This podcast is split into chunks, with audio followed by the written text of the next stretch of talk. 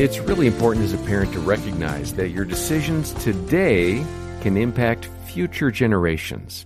I'm John Fuller in the studio with Dr. Danny Huerta. He heads up our Focus on the Family parenting team.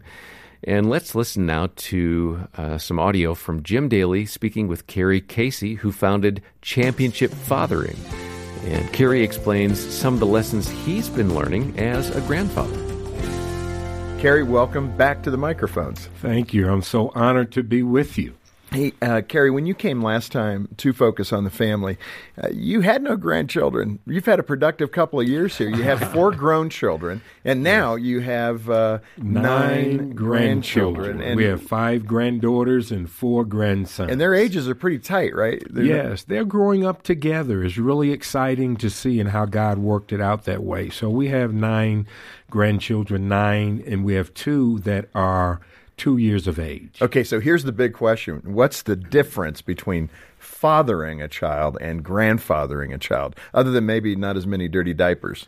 Well, one of the exciting things is that um, they can come over and spend the night and have fun and then we can send them home. Yeah, right. So do you are you the you know that absolute spoiler of your grandkids? You're totally right, Jim. I'm the spoiler. Believe it or not, my bride's major spiritual gift is hospitality. Uh-oh. And she is also a second grade teacher. Oh. So she is very smart, very orderly, can, you know, schedule things. She sends out an itinerary, believe it or not, before Christmas, at least a month and a half have two months yeah. of all the meals, what we will be doing, who's staying in what room, and mm-hmm. all of that. And yeah. she's just that wife. And now, Melanie, you mm-hmm. talk mm-hmm. often about mm-hmm. the importance of modeling a healthy yeah. marriage. Mm-hmm. And I so appreciate that. I mean, that's what we're trying to do here at Focus on the Family as well. And I'm telling you, the body of Christ, uh, yes. when you're meeting with the non believing world, those in escrow, I like to say, spiritual escrow. Mm-hmm. Their paperwork hasn't been stamped yet right. by God. Mm-hmm. But when you're meeting with people, one of the first things they'll say is, You Christians don't do marriage so well. Mm-hmm. I mean, why not allow same sex marriage or all the other things? Right. They have a point in the fact that when we have a 38% divorce rate yes. within the church, we're not really honoring the Lord, are we? Right. We sure are not. But um, we are the richest and most powerful country in the world.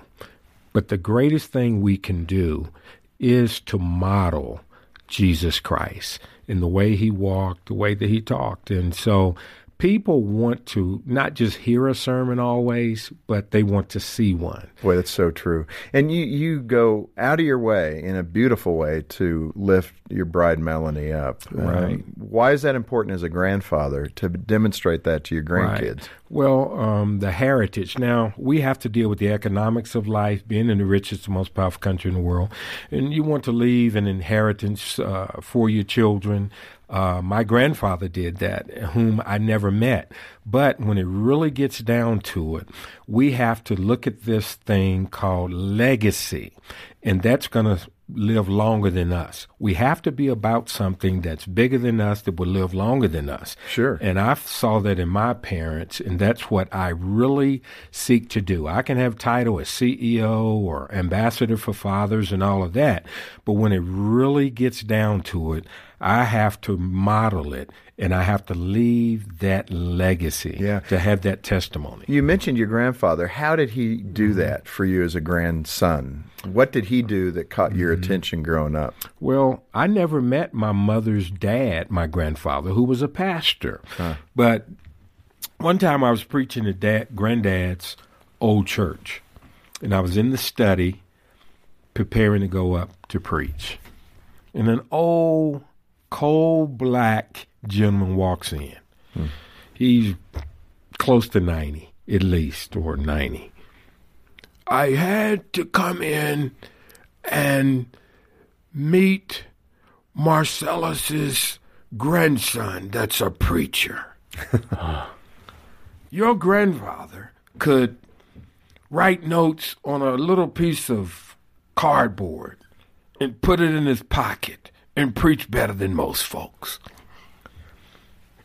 And that's in my DNA. That's a legacy that you've received. Not perfect, none of us, but that's where I came from. And it, it gives you something to aim for. Yeah. This now, is your heritage. That's it. Now, where you are, Jim, you have cut off the curse mm. in your family. Yeah. That's the deal. And we didn't mention it, but granddads, dads, everybody, as dysfunctional as we are, we have to draw that line in the sand and say, this is how I'm going to carry myself now. Right. You see. And you don't have to do it with a lot of words, although you tell the next generation, but the way you live it. Huh. And a few months ago, uh, half a year ago, received a letter in the mail from a lawyer in Radford, Virginia. And it was stating that some property is going to be sold by my aunt, the last uh, living aunt I have on my mother's side. And granddad in 1942, pastoring a church, bought a home and some property. and then um, the Lord took him home in 1945 mm. and sold the property uh, naturally in grandmother's name and then all the children. Mm. But all of them passed. My mother and all her siblings passed, so it went to the aunt. The aunt didn't want to take care of the property, so she sold it. So all of us grandchildren, believe it or not, I wish I didn't have so many cousins. But anyway, at that moment. At that moment. But the point I'm making is it talks about how you know, the grandparents, the inheritance that they have received from their parents as well, but then what they would leave. And so he made an investment. I'm an African American gentleman. I'm so proud because they talk about how messed up our families are. But here it was None of us ever met Granddad, but we heard how great a preacher he is. But bottom line is, he did something that's biblical, even as we look at Psalm 78, and he did something that was biblical, naturally living it out. He made investments. Even back then, before there was Larry Burkett, uh, Howard Dayton, and all of our great people that really help us today. But it's not rocket science, it's in the Bible. Danny, I find that legacy is one of those things that just guys really, really resonate. Um, and I think because we struggle with it, I'm, I'm busy. Hmm. I'm seeing all my shortcomings. Um, I, I, I, don't think I'm making a difference. Give some assurance in, in this matter. Yeah, this is about bringing your faith, your ethics, your values, your character into your children's lives. So it's it doesn't have to be formal conversations or anything formal. It's about you living a life of honor, of you living a life consistent with what you believe, consistent with your faith. That's a legacy. That's what you get to bring and impart to your kids, imperfections and all.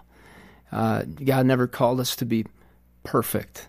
He called us to pass on a faith and to pursue Him with our, our whole heart. Mm-hmm. What a legacy that is to show that you are a follower of Christ and that you truly believe you're a contributor within God's kingdom story, that you get to contribute to that.